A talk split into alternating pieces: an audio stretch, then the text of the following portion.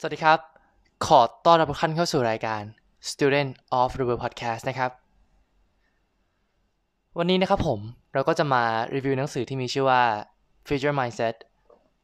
เมื่อวิธีคิดที่คุณมีใช้กับวันพรุ่งนี้ไม่ได้ เขียนโดยศาสตราจารย์ดร.นภดล ร่มโพธิ์นะครับผม ผู้ที่เป็นศาสตราจารย์ที่คณะพาณิชยศาสตร์และการบัญชี มหาวิทยาลัยธรรมศาสตร์ แล้วก็เป็น podcasterเจ้าของช่องนพดลสตอรี่นะครับผม หนังสือเล่มนี้ครับยอมรับตรงๆเลยว่าถูกป้ายยามาจากคุณรวิทย์หาอุตสาหะ ก็คือดูจากดูแบบอะไรไม่ใช่ to the moon เนาะก็แบบรู้สึกว่าอุ้ยมันน่าสนใจดีอะไรเงี้ยแล้วก็ด้วยความที่ว่าเราตามดรนพดลนพโพอยู่แล้ว ก็คือตามอาจารย์เขาอยู่แล้วชื่อชอบผลงานอาจารย์เขาก็เลย ก็เลยซื้อมาอ่านครับ เป็นหนังสือที่ผมอ่านจบเร็วมากๆนะคะผมอ่านหนังสือช้า เพราะว่าอาจารย์เขาเขียนแต่ละบทได้กระชับสั้นแล้วก็แบบรู้สึกว่าแบบมันก็ ไม่ยาวไปไม่สั้นไป แล้วก็ตอนสุดท้ายก็มีสรุปให้ด้วย ก็แบบทุกอย่างมันรวดเร็วมากๆ แล้วก็แบบอ่านจบภายในสามวันครับผม ก็คือเร็วมากสำหรับผมนะ เอ่อ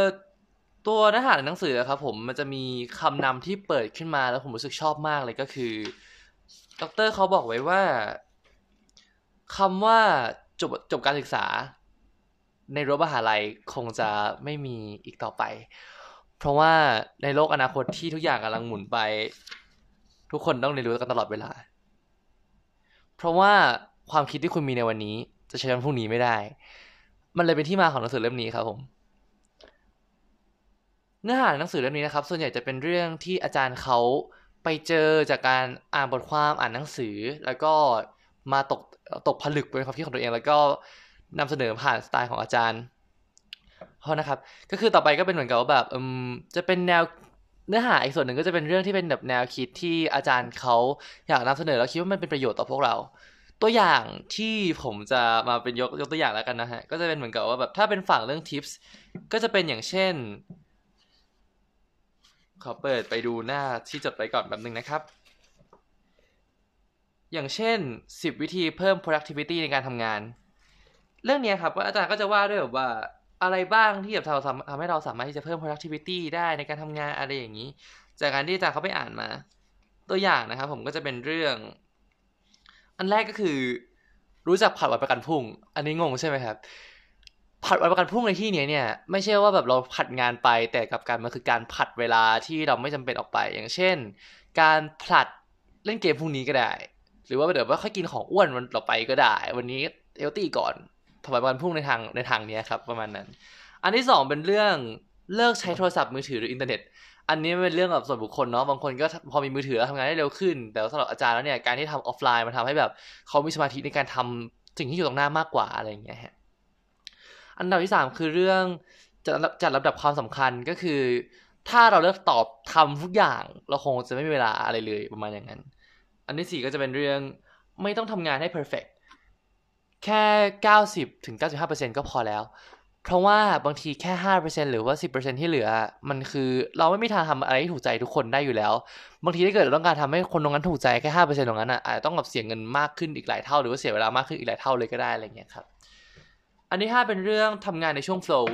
flow ก็คือสภาวะที่ทุกคนสามารถทำงานได้แบบลื่นไหล ก็คือทุกคนสามารถแบบอืมแบบว่ารู้สึกผ่านไปเร็วมากเลยงานสนุกจังเลยอะไรอย่างเงี้ยก็ไม่รู้ว่าจะมีไหมแต่ว่าผมผมผมมีนะคะเพราะว่าแบบตอนเช้าๆอะไรเงี้ยแบบว่า ถ้าเกิดแบบว่าได้ทำโจทย์คณิตศาสตร์หรืออ่านหนังสือมันก็จะบุดไปเลยเวลาก็วาร์ปไปสองชั่วโมงอะไรเงี้ย อันที่หกคือเลิกประชุมเลิกประชุมในที่นี้แบบว่าไม่ใช่แบบไม่ได้คุยกับเพื่อนอะไรอย่างงี้นะครับแต่หมายความว่าอยากเข้าประชุมที่เราไม่ได้พูดอะไร เพราะว่ามันทำให้เราเสียเวลา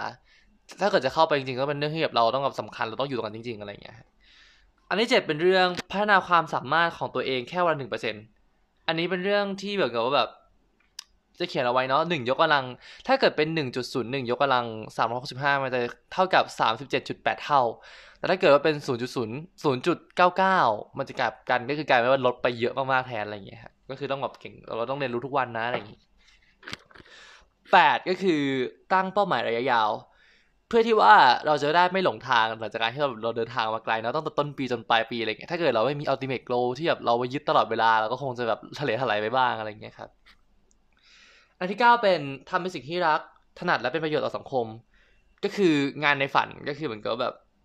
หางานในฝันให้เจอ แล้วเราจะทำงานได้ดีมากๆอะไรเงี้ยที่มันหาเงินได้ด้วยเนาะอันที่สิบคืออยู่กับสิ่งที่รักให้นานพอ เพราะว่าถ้าเกิดบางทีเราบางทีเราทำบางอย่างที่เรารักแหละ แต่จะยังอยู่ไม่นาน ก็อาจจะยังทำให้เราไม่ประสบความสำเร็จก็ได้เพราะเราอยู่กับมันไม่นานพอกับอีกอันนึงจะเป็นเรื่องแนวคิดกับว่า AI กับเด็กฝึกงาน อันนี้ อาจารย์ก็เขียนไว้ได้แบบดีมากๆเหมือนกันนะครับ ก็คือเหมือนกับว่า ให้เราลองมอง AI ในยุคปัจจุบันเนาะก็จะเป็นเรื่องที่แบบว่าเราคุ้นชินกันไม่ว่าจะเป็นอัลกอริทึมของตัว Facebook หรือว่า Instagram ก็ตามที่แบบจะคอยคัดสรรสิ่งที่ตรงใจเรามาให้เราอะไรอย่างเงี้ยกลับกันนะครับผมในอนาคตอะมันจะเก่งมากกว่านั้น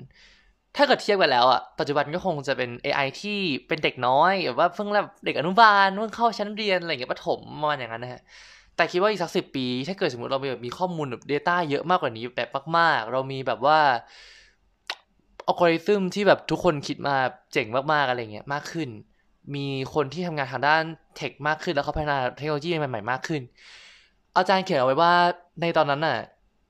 บางที AI อาจจะเก่งเท่ากับเด็กฝึกงานแล้วก็ได้นะอะไรเงี้ยครับมันก็เป็นแบบแนวคิดบางอย่างที่แบบรู้สึกว่าสอดแทรกเอาไว้แล้วน่าสนใจแบบมากๆเลย คำนิยามที่อยากจะฝากไว้ให้กับ Future Mindset เล่มนี้ ก็คงจะเป็นเรื่อง การส่งต่อแล้วกันครับ มันเป็นการส่งต่อมุมมองประสบการณ์ แล้วก็ความคิดของคนคนหนึ่งให้กับอีกหลาย ๆ คนที่จะเปิดหนังสือเล่มนี้อ่าน ก็เหมาะสำหรับคนที่อยากจะหาทิปที่จะเพิ่มแบบว่า productivity หรือว่าแบบลองหาอะไรที่แบบว่าเป็น แนวคิดใหม่ๆสำหรับโลกอนาคตสำหรับอาจารย์เขาอะเนาะก็น่าสนใจมากๆครับเรื่องนี้ ก็คงจะเป็นประมาณนี้นะครับผม ไว้เจอกันใหม่วันพรุ่งนี้นะครับผมพรุ่งนี้อย่าลืมนะครับมีเจอมี a journey to be a data science ก็ฝากรายการใหม่ไว้ด้วยนะครับผม สวัสดีครับ บ๊ายบาย